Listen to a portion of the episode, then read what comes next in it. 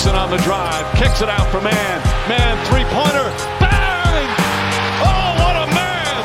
Magic down the middle, just what I thought. A hook shot at 12. Good!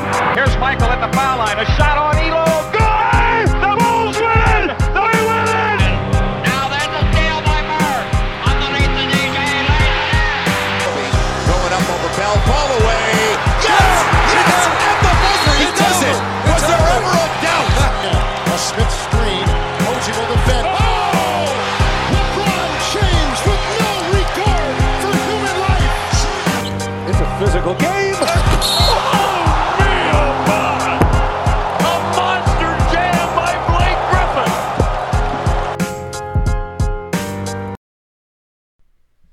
What's going on, guys? Welcome.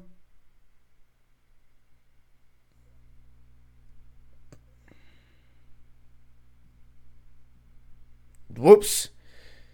Let me get that camera on. Jeez. My fucking camera? Jesus. All right.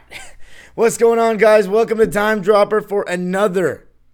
Actually, not another. This has been our, my first kind of video like this in a minute. Laker fans, welcome back. It's been a while.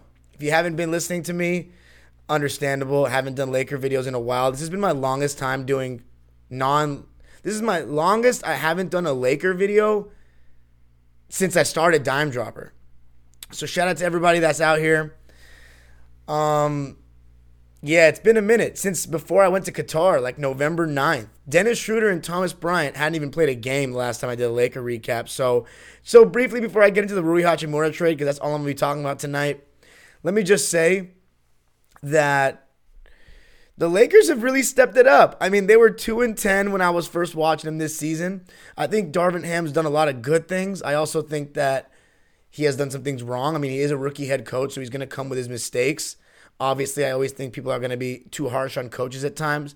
That being said, I am the same guy that's criticized Ty Lue so much this year. But he's got a different roster, a much better roster. Darvin Ham has less to work with.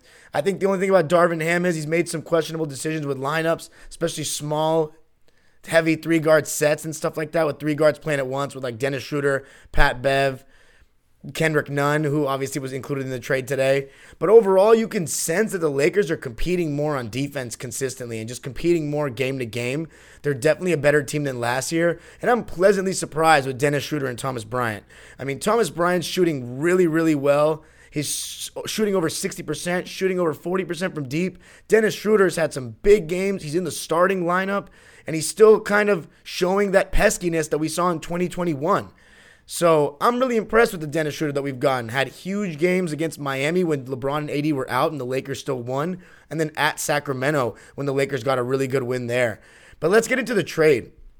So Lakers obviously they have a couple of flaws. Mainly they don't have enough wing players. They really only have LeBron and Juan Toscano Anderson, and then guards that play above their size. Austin Reaves, Lonnie Walker, Patrick Beverley, and Dennis Schroeder, who all can kind of guard guys a little bit taller than them because they're aggressive, they're kind of a nuisance, but they don't have any wing defenders and not enough good shooters. You know what the Lakers desperately lack are the type of players the Clippers have, those 3 and D guys. They could even use a guy like a Marcus Morris who could knock down shots on the outside. And the Lakers today got a steal of a trade. I mean, I saw Rob Pelinka last week at Pepperdine. I was at Pepperdine versus St. Mary's, and he was there watching the game. Tall motherfucker, but he was rocking the man purse. And it looks like he had something cooking because the Washington Wizards, by trading for Kyle Kuzma, kind of created a logjam at that big forward spot. Deni Avdija is another bigger forward as well. And I don't think Rui Hachimura is like a true wing.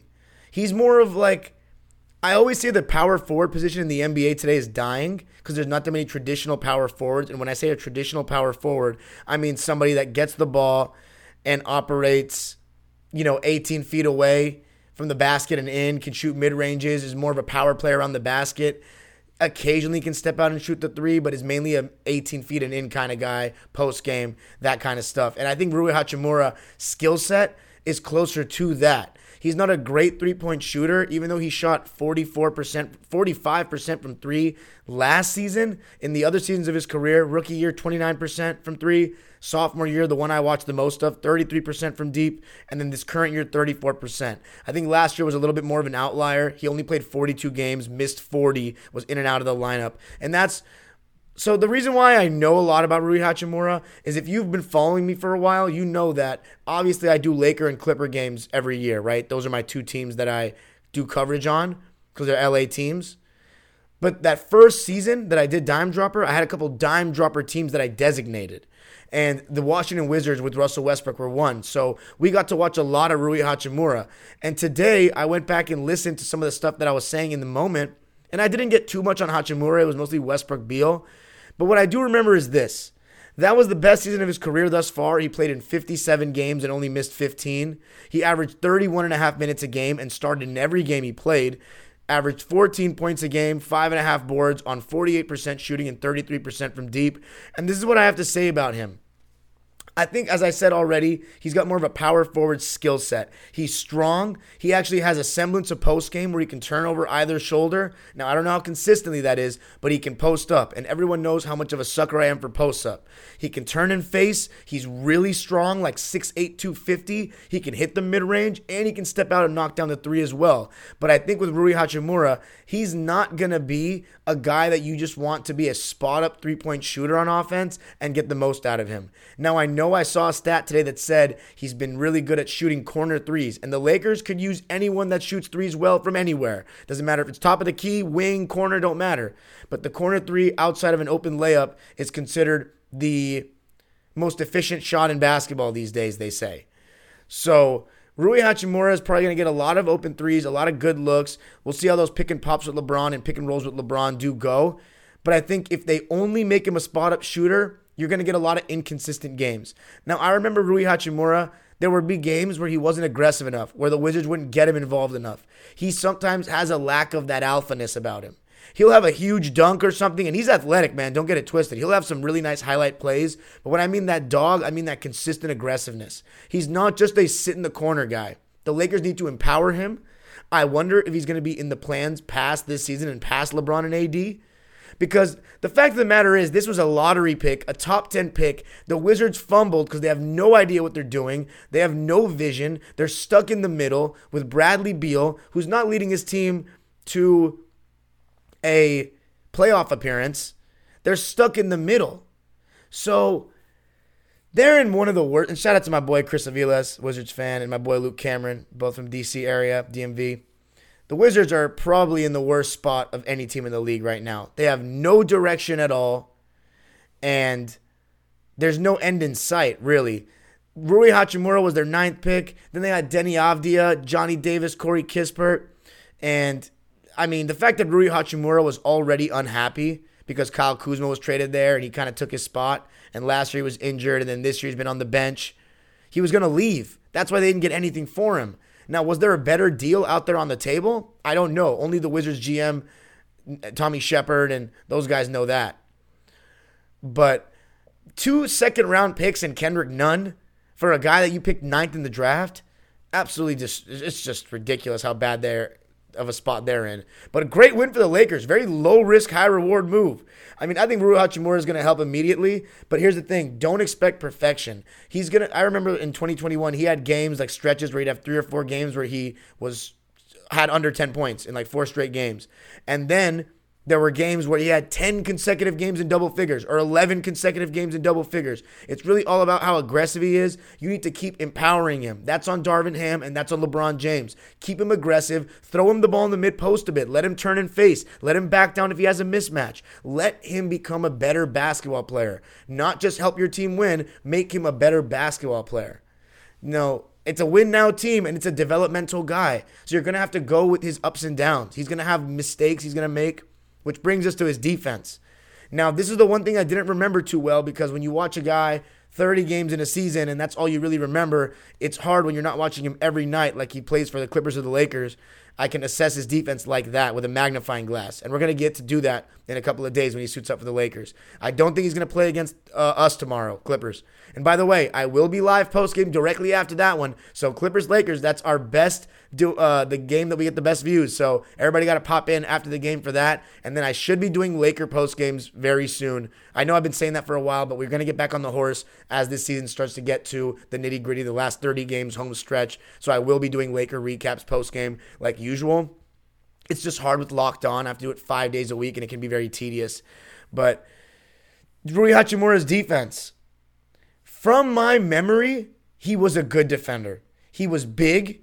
And listen, you can hide six eight a lot better than you can hide six three. Even with bad defenders that are that size, like ones that come to mind, like Michael Porter or Marcus Morris.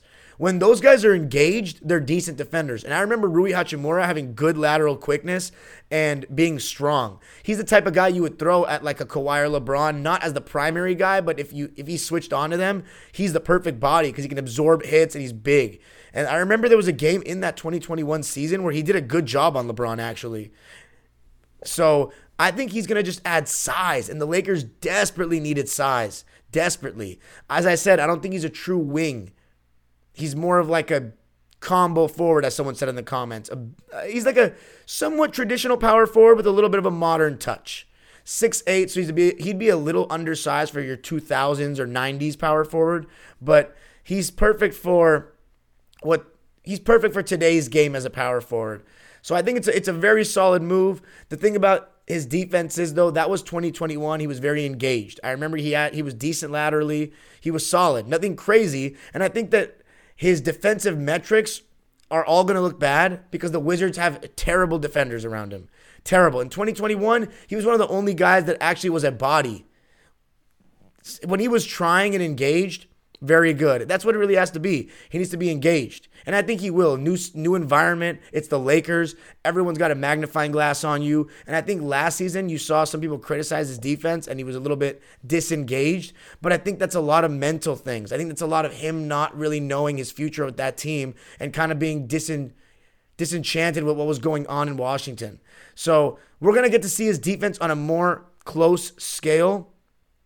But in 2021, his defense was very solid. The team's defense was bad, but that's because they had guys like Alex Len, Robin Lopez, and Thomas Bryant as their only bigs, and Westbrook and Bradley Beal, who Bradley Beal was very poor defensively that year and would pick and choose. And then Deni Avdija was a rookie. These are the kind of guys they had out there. Raul Neto, Davis Bertans. So any defensive metric from that season that you throw at me for Rui Hachimura, you can throw that shit in the garbage because he was surrounded by horrible defenders. So that's my thoughts on the trade. Rui Hachimura to the Lakers. Now let's look, and I liked it. But here's my final thoughts. Is it a big needle mover? No, it's not. This is not the trade that's going to make the Lakers become a championship team. They need to get one more wing that can really, a real wing that can really guard the other team's best options and knock down some open shots. Those guys ain't growing on trees, so you're going to have to make a big deal that no one expects.